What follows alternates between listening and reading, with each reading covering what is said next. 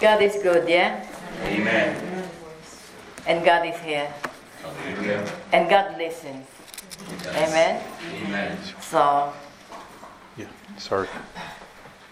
Thank you, Lord. Shall we give God a big... Thank you, Lord. Thank you, Jesus. Thank you, Lord. I'm always amazed. I'm always amazed with uh, God's presence in our, in our life. It's just amazing. It's just never-ending grace. Never-ending. And my topic for today is uh, God's amazing grace. Amen. So that is grace. What happened to Ronaldo? The healing is grace. Amen. And because these last few weeks, all I can hear is grace. Prophecy is grace. When I read the word and when I listen, to it, it's all grace. So I said, oh, let me teach about grace. Because uh, I always like, I like the blood, I like the prayer. And then uh, the Holy Spirit. And so I said, Lord, let me teach about grace. It's... Uh, difficult week because I'm working and uh, I wasn't very well last week. But I said, I'm not going to cancel it. And he messaged me, Odette, we're praying for you tomorrow. I said, yes, I remember that. So I said, I'll be there. So that grace is always in my mind. And it is in John chapter eight, verses one to eleven. And let me just pray. Again, Lord, thank you. Lord, we honor your mighty presence today, O God. We honor, Father, that you're here with us.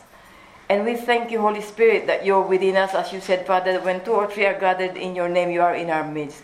We thank you for your mighty presence, O God. And we just ask, Father God, that uh, you, uh, your, your word, Lord, I pray, Father, that you just...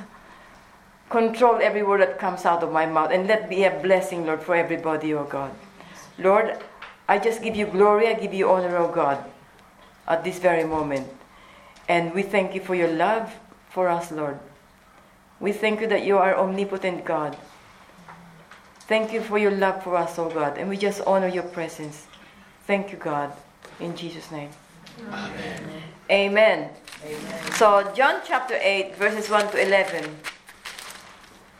It's so exciting when, uh, like, in last few weeks, it's quiet, and then when Paul says, "Oh, you're gonna, when will you, when will you teach?" And then I'm thinking already, "Oh my God, why am I gonna teach a few weeks?" It's not a one-day thing. You have to, like, you pray, and then you talk to God, you pray, and then you think, "Oh, this is not the right one," and then the Holy Spirit shows you something else.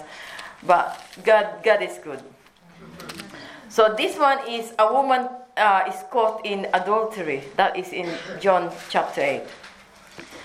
So Jesus went unto the Mount of Olives, and early in the morning he came again into the temple. And all the people came unto him, and he sat down and taught them. And the scribes and the Pharisees brought unto him a woman taken in adultery, and when they had set her in the midst, they say unto him, Master, this woman was taken in adultery in the very act. Now Moses in the law commanded us that such should be stoned. But what sayest thou? This they said, tempting him that they might have to accuse him. But Jesus stooped down and with his finger wrote on the ground, as though he heard them not. So when they continued asking him, he lifted up himself and said unto them, He that is without sin among you, let him first cast a stone at her. And again he stooped down and wrote on the ground. And they which heard it, being convicted by their own conscience, went out one by one, beginning at the eldest, even unto the last. And Jesus was left alone, and the woman standing in the midst. When Jesus had lifted up himself and saw none but the woman, he said unto her, Woman, where are those thine accusers? Hath no man condemned thee? And she said, No man, Lord. And Jesus said unto her, Neither do I condemn thee. Go and sin no more. So that that was, um, when I was reading it, I was like thinking about the sin that she made and the grace of God. Because sometimes the topic of sin and grace is difficult, because some scholars, some evangelists, some of them, uh, some churches, they talk more about sin and less grace. That happened to me before in Philippines, so I think I'm always a sinner every day. So bef- when I go home, I'm not blessed, I'm more condemned. And I'm thinking, and every time I'm on my knee, Lord, forgive me. I did say, Lord, forgive me. Is it just? But then some other churches talk more of grace and less of sin. I know this, uh, was that the, the, from Singapore, he's, he's talking about grace. Uh, Joseph Prince is talking about grace. So it's all different. But the book of, uh, the, the Bible is balanced. It is balanced. It is a very difficult topic. But do you know what? Sometimes we don't focus on the sin all the time, because we God renews us day by day. God renews us all the time. And like uh, the Apostle Paul, it took him ten years to really standing and saying, imitate me as I imitate Christ. In chapter nine, I think, when he uh, uh, salvation, he, he accepted Jesus Christ. But then it took ten years on chapter thirteen, I think, um, that he started preaching. So sometimes it takes a while to really be into it. And you can say to, to others, imitate me as I imitate Christ, like what Paul said. Mm-hmm. Amen? But today I'm talking about grace. What is grace? Grace means unmerited favor of God toward man. It is fully given, undeserved love and kindness to humanity, particularly in the context of salvation and forgiveness of sins. It is God's unconditional love and assistance that helps humanity to grow spiritually and overcome life's challenges. Grace manifests in various forms, such as forgiveness, compassion, unconditional love, and it also can bring about profound transformation and healing. In the Bible, grace is mentioned one hundred eighty-five times. one hundred eighty-five. That's a lot of grace, isn't it? So, every time, how, like, how many times do you sin? And how many times do you forgive? seventy times seven. How many? How much grace? one hundred eighty-five times. So, God is full of grace. But the first time it was mentioned is in Genesis six, chapter six, verse eight. It says here, but Noah found grace in the eyes of the Lord. So I'm going to sidetrack a bit. It's in Noah. During Noah's time, I'm sure you've seen, some of you have seen the film, The Exodus. It's uh, about Noah. The people are so wicked, so wicked, so evil during that time. But that's why God judged the world by sending the flood. But Noah at that time was a righteous man. And Noah, and God preserved Noah and his family, because Noah is the beneficiary of God's grace. As we are, we are beneficiary of God's grace. Amen? Amen. And God instructed him to build the ark.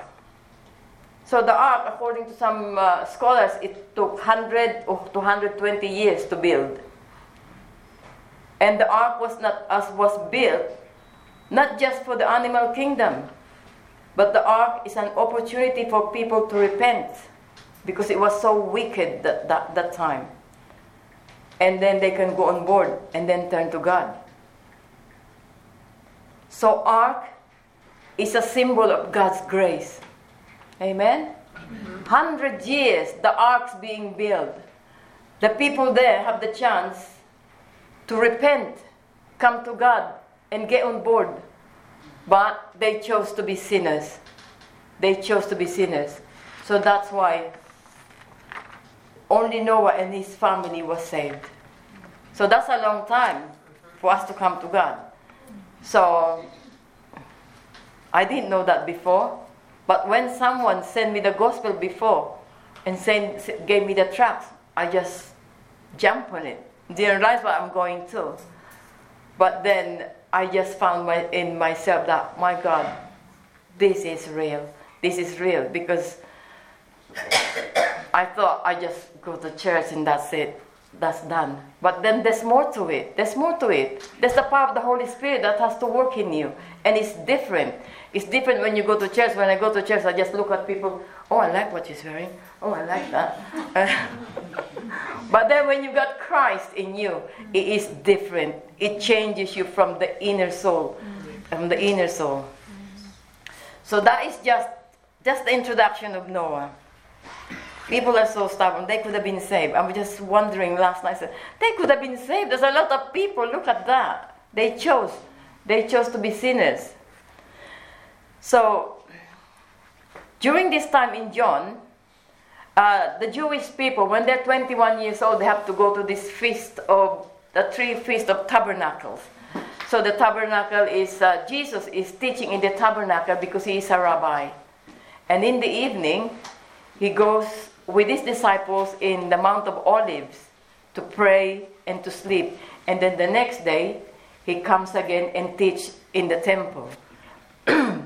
And in that was uh, that's what it says on verse two. In verse three, as we said, the scribes and the Pharisees brought him unto a woman who was taken as adultery. And then, can you imagine the embarrassment of that woman with all the people around them? Because they drag her and saying, come on, Jesus, she is a sinner. She was caught in uh, adultery. What can you do now? So they're trying to test Jesus, what he's going to do. It's hard to be embarrassed. I'm sure lots of us had embarrassment in our life before. Because I had. One embarrassment I had, it's funny, was I was thinking of it the other day. I said, I was so embarrassed when I was young because of my parents. Sorry, parents. Because in our town before, I'm sure you remember that, once a month, the young people would have like a party. You know, there's a music, there's a party, the girls would sit there, and then the, the, the young people, when they start the music, they'll come to me and say, shall we dance? Shall we dance? Remember that, Marina? She remembers. So I was there every, like, once a month. We were excited, me and my sister, because, okay, it's our party time. But it's different now. The party now is rave, rave, rave. No, not in Philippines. No rave, rave in Philippines before. So I was just, like, dancing. Sometimes it's a modern music. Sometimes it's a sad, or, like, uh, uh, sweet music. And I remember I was dancing, and then someone came to me and says, Zet, your mom and your dad said you're dancing too close. It's like, oh, okay. I have to move back. They're watching me like a hawk. And then nearly twelve o'clock, someone was said on the microphone, Odette, your mom and dad said it's time to go home now. I said, oh my God, that is so embarrassing. Every time embarrassing. But you know what? We just got used to it. In Philippines, you just say yes, mom, all the time, yes, dad, all the time. We don't, we don't argue. I don't argue. I say, yes, yes. I, I know it was embarrassment, but... The, and then I said to them afterwards, when will you let me go? And they said, when you're at university. So, when you're twenty-one. And twenty-one, I became born again, anyway. Amen. So, so, that's what happened. That woman was embarrassed. And in chapter, in verse five, now Moses is in the law commanded us that such should be stoned, but what sayest thou? So in Moses' time, or in, in, in Deuteronomy chapter twenty-two, if a man be found lying with a woman married to her husband, they should both die. That's what it says in Deuteronomy in the Old Testament. So if Jesus said, let her go, he's violating the letter of the law, and he will fall into their trap. So they put him in a difficult position. And then the scribes want him to contradict the law of God. But if he say, if Jesus would say, kill her, he will be separating himself from her and all the other sinners who needs grace that Jesus meant to give. Amen? Amen. But some, when I was studying, the scholars, some of them were saying, this is a setup. because according to the law, the man and the woman should be stoned to death. But where is the man? Exactly. It's all the woman, all the time. Push the woman. Where's the man? And I'm thinking, that's not fair. Where's the man? Oh, right, right, it's only the woman there. Because it's a setup, I think. I think it's a setup because the Pharisees hated Jesus so much. So they probably paid this man, okay, can you try and seduce this woman? We'll pay you. And then, you know, she can be stoned to death. Forget about you. After that, you just run away. So that's why they got the woman. That's my, that's what I'm just thinking. But it is, isn't it? You're wondering, where's the man? Stone him to death as well, if it's possible. But, so, and then in verse six, it says here, this they said, tempting him, that they might have to accuse him. But Jesus stooped down and with his finger wrote on the ground, as though he heard them not. And what do you think he's writing on the ground? It's always a question because nobody knows. Some people say, some scholars said that he's probably writing the sins that those people, the accusers, so that they'll feel guilty. So, I don't know. But did you know that in Exodus chapter thirty-one, verse eighteen, God, uh, it says here, God used his finger to write. That's in Exodus. And it says, and he gave unto Moses, when he had made an end of communing with him upon Mount Sinai, two tablets, tables of testimony, the tables of stone, written with the finger of God. So in the Old Testament, God used his finger to write on the tablets, the Ten Commandments. That's what it says in Exodus. So I was just thinking, probably he's using his finger again. He's writing the Ten Commandments. You know, the Ten Commandments of God. So everybody was just stand aback because they can see the Ten Commandments. And in verse seven, he said, so when they continued asking him, he lifted up himself and said unto them, he that is without sin among you, let him first cast a stone at her. Amen. That is the most amazing, brilliant answer that Jesus gave. It's so full of wisdom. Because the accusers were thinking he's trapped. But God being God knows what to say. Mm. So he's so full of wisdom.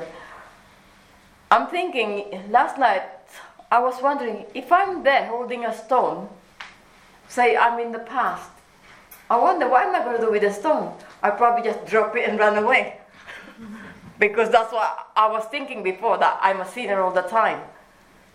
So, and sometimes, for us, what would you have done if it's us there? Would you condemn condemn the woman? But for us Christians as well, I just realized sometimes we're so quick to judge. I'm guilty knowingly, unknowingly, sometimes at work when someone says something and I say, oh yeah, oh yes. But then God is teaching us day by day, just teaching us to live righteous, to watch our mouth all the time. So when my colleagues, sometimes when they say, Odette, did you know that um, uh, the manager said you have to return the key because you, you, you're just doing bank? What can you say about that? I said, that's okay, I'll just return the key. Can't you, because you're still doing bank shift, go in uh, and tell her. I said, that's fine, it's just a key, come on, give it a rest. It's just a key. So sometimes people are waiting for you to respond to cause troubles. Yes. But you know what? Christ is in me, so I won't fall into that temptation. I just say, let go. That's fine. That's fine. That's why they always say, oh, that you always say, let go. You can't get anything from you. Let go. All the time. And they say, we're still waiting for you to swear, you know, because you haven't sworn in this uh, in this uh, department for like seventeen years. They said, we're waiting for you to swear. I said, well, it's not going to happen. Amen? Amen. So, and in verse eight, it says in verse eight, and again, he stooped down and wrote on the ground. So Jesus stooped down again and wrote again. So I wonder what, I was thinking, what is he writing? Is it the six to ten commandments now? Because he's finished with the first five. But then I was just wondering, he's giving a chance to the scribes and the Pharisees to, to examine themselves, that if they are righteous. That's why he said, okay, I'll give you a rest. Go and uh, check yourself if you are righteous. If you're not seen it, to stone this woman. So that's why I thought, he is so calm. Jesus is so calm. And he's just taking his time because he knows what he's doing. Amen? Amen. And that was good. I was wondering last night, that is so good. He's just taking his time. And sometimes we're so quick. We're so quick, isn't it? Mm. If it's us, the, the tongue is like a two-edged sword. It's so powerful sometimes. So, and then he is giving, uh, giving the crowd a chance to think if they're worthy to cast a stone. It's like me, I was thinking to myself, am I worthy to just judge anyone? I can't judge. Judge that, judge not, and you be, you you can't you, so you won't be judged. And then in verses nine, it says here, where are your accu- accusers? The accusers in verses nine to ten. Let me read quickly. And they which heard it, being convicted by their own conscience, went out one by one, beginning at the eldest, even unto the last. And Jesus was left alone, and the woman standing in the midst. In that chapter eight, yeah, I said, before we open our mouth, we have to think twice, because we before we release the word. I always say to my girls, when they're angry, you know, at home sometimes they argue. They argue sometimes. I said, when you're angry, I always say to them, you always sometimes say the wrong thing. You have to pray, calm down, and then probably do it a bit later, because you're going to say the right thing afterwards. But when you're angry, you're just like a machine gun, ra-ta-ta-ta-ta-ta-ta. You know what it's like when you're angry. I'm a mom. When I why did you do this? Oh, I've been to the, I said to my daughter, I've been to the jungle today. And she says, really, mom, where? In your bedroom. It's like a jungle. Oh, mom, I will clear up. Okay, I said, I'm done. I've said that, but, you know, I, I, I'm doing the kitchen. I'm doing downstairs, but just clear your bedroom. And then when they're two together, sometimes, my daughter was here last Christmas. So we went to Westfield. We were so happy together, and suddenly the elder said to Don, um, Nicole, can I just say something to you? And I said, oh my God, what is this now? These two sometimes they're so like, uh, the, they're very like feisty or strong character. Do you know what? For our mental health, exercise is good. And then my other one said, what, you say, you're saying I'm fat? And I said, please, please, give peace a chance. Give peace a chance. And we went to the shop, and then the other one is trying the clothes, and I thought, why is she saying that? Why is it, why is she so quick to judge? I said, she's not judging, because I think it helps her, and it helps her to just tell you. It doesn't mean anything, but you have to take it, don't take it literally. You take it like as a help for you. She doesn't mean anything. She loves you, she's your sister. So... And then after that, she says, I want to go home. I'll leave you two to it. I said, give peace a chance all the time. Give peace a chance. And then afterwards, when the sister came up, oh, I'm hungry now. Shall we eat? And she said, okay, then let's go and eat. We're both hungry now, as if nothing happened. See? That's the that's the irony of being a mother and with the two kids. So when you go out with your kids, sometimes better to go out one by one, one at a time, not together, because it causes problems sometimes. I've experienced that so many times. Yeah? So that's what it is. And uh, the funny thing as well, in verse nine, when I was reading, and it says it, and they which heard it, being convicted by their own conscience, went out one by one, beginning at the eldest, even unto the last, and Jesus was left alone and the woman standing in the midst. So I, I was thinking, why does he say beginning from the eldest when they left? And I was reading some like commentary about grace and all these things. And then I realized, oh, being the eldest, because you're the eldest, you have more sins than when you're young. Isn't it? More sins because you're older. So it's a shame. It's a shame. That's what I'm saying. Beginning from the eldest, they walk out one by one. So that is, I find it funny though. But, and then she said, he said, where are your accusers? The accusers are the spirit of Satan. Always accusing Christians. Even when you're forgiven, it's always whispering in your ear, you're not forgiven, you're not forgiven. That is a big sin you made. You're not forgiven. It's condemning us. It's a condemning spirit. And the crowd along that place was operating as the spirit of Satan. Amen?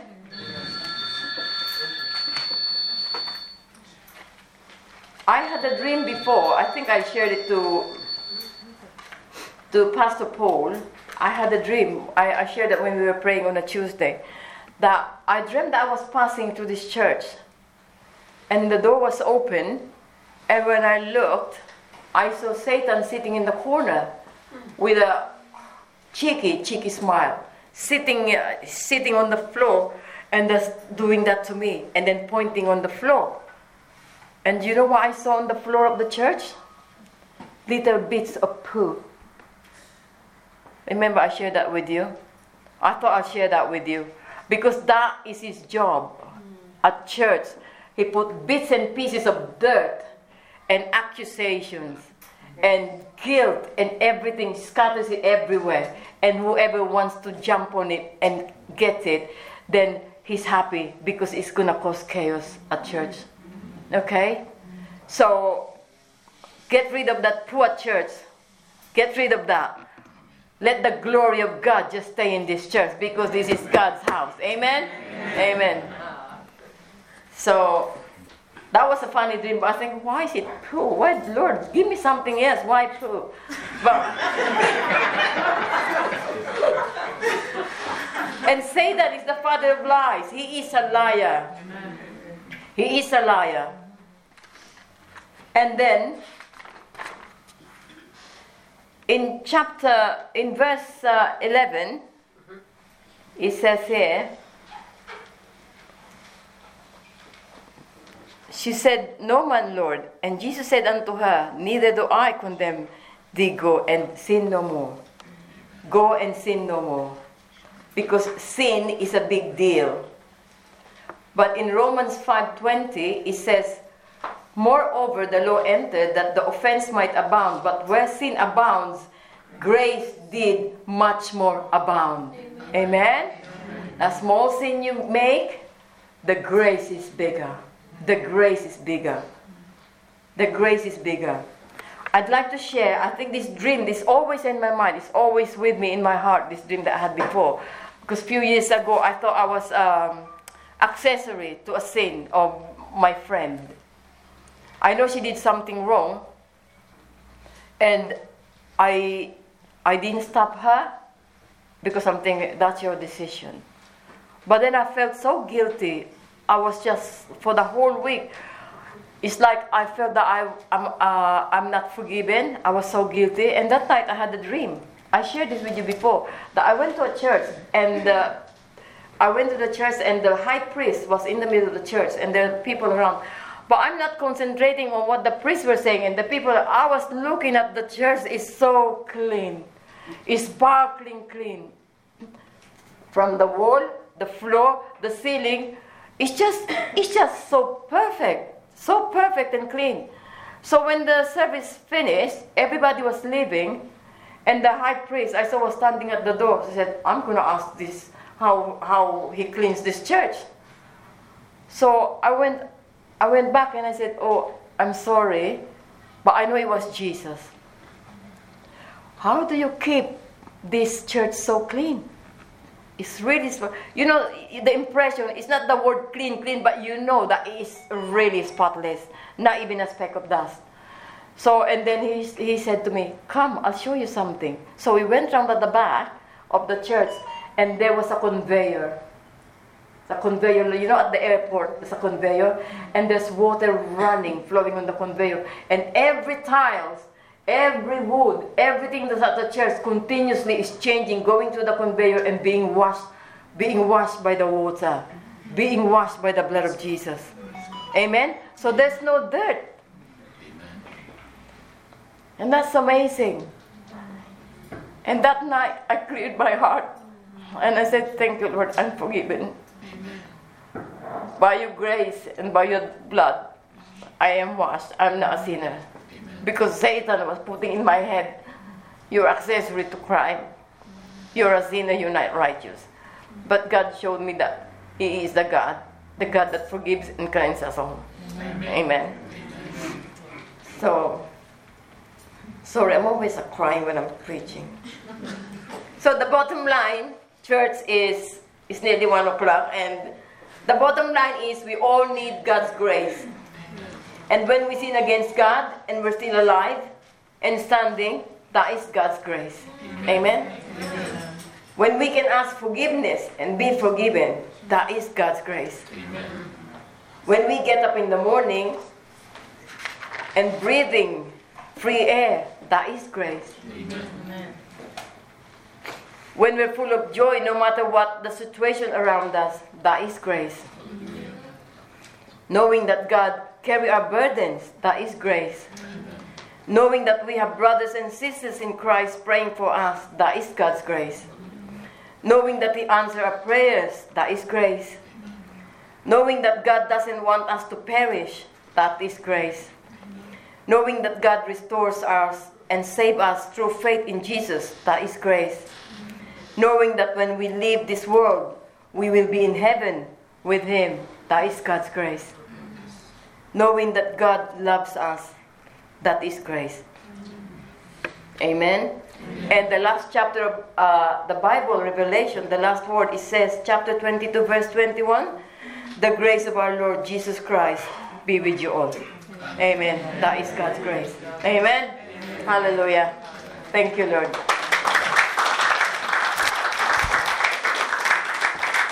Thank you. Shall we pray quickly? Lord, we thank you for this morning, O God. We thank you for your word that I know, Father, that your word, Father, is meant to be for all of us, Lord. For us to know more about the abundance of your grace for us. And Lord, we just ask, Lord, as we go waste, Lord, this week, Lord, that your grace be upon us, Father, and uh, we won't be a disgrace for other people, but we will talk about your grace, your glory, and your goodness in our life. Thank you, Father. Thank you, Lord, for molding us, Lord, as you want us to be. Lord, we give you praise and glory, O God, in Jesus' name. Amen. Amen. Amen. Amen.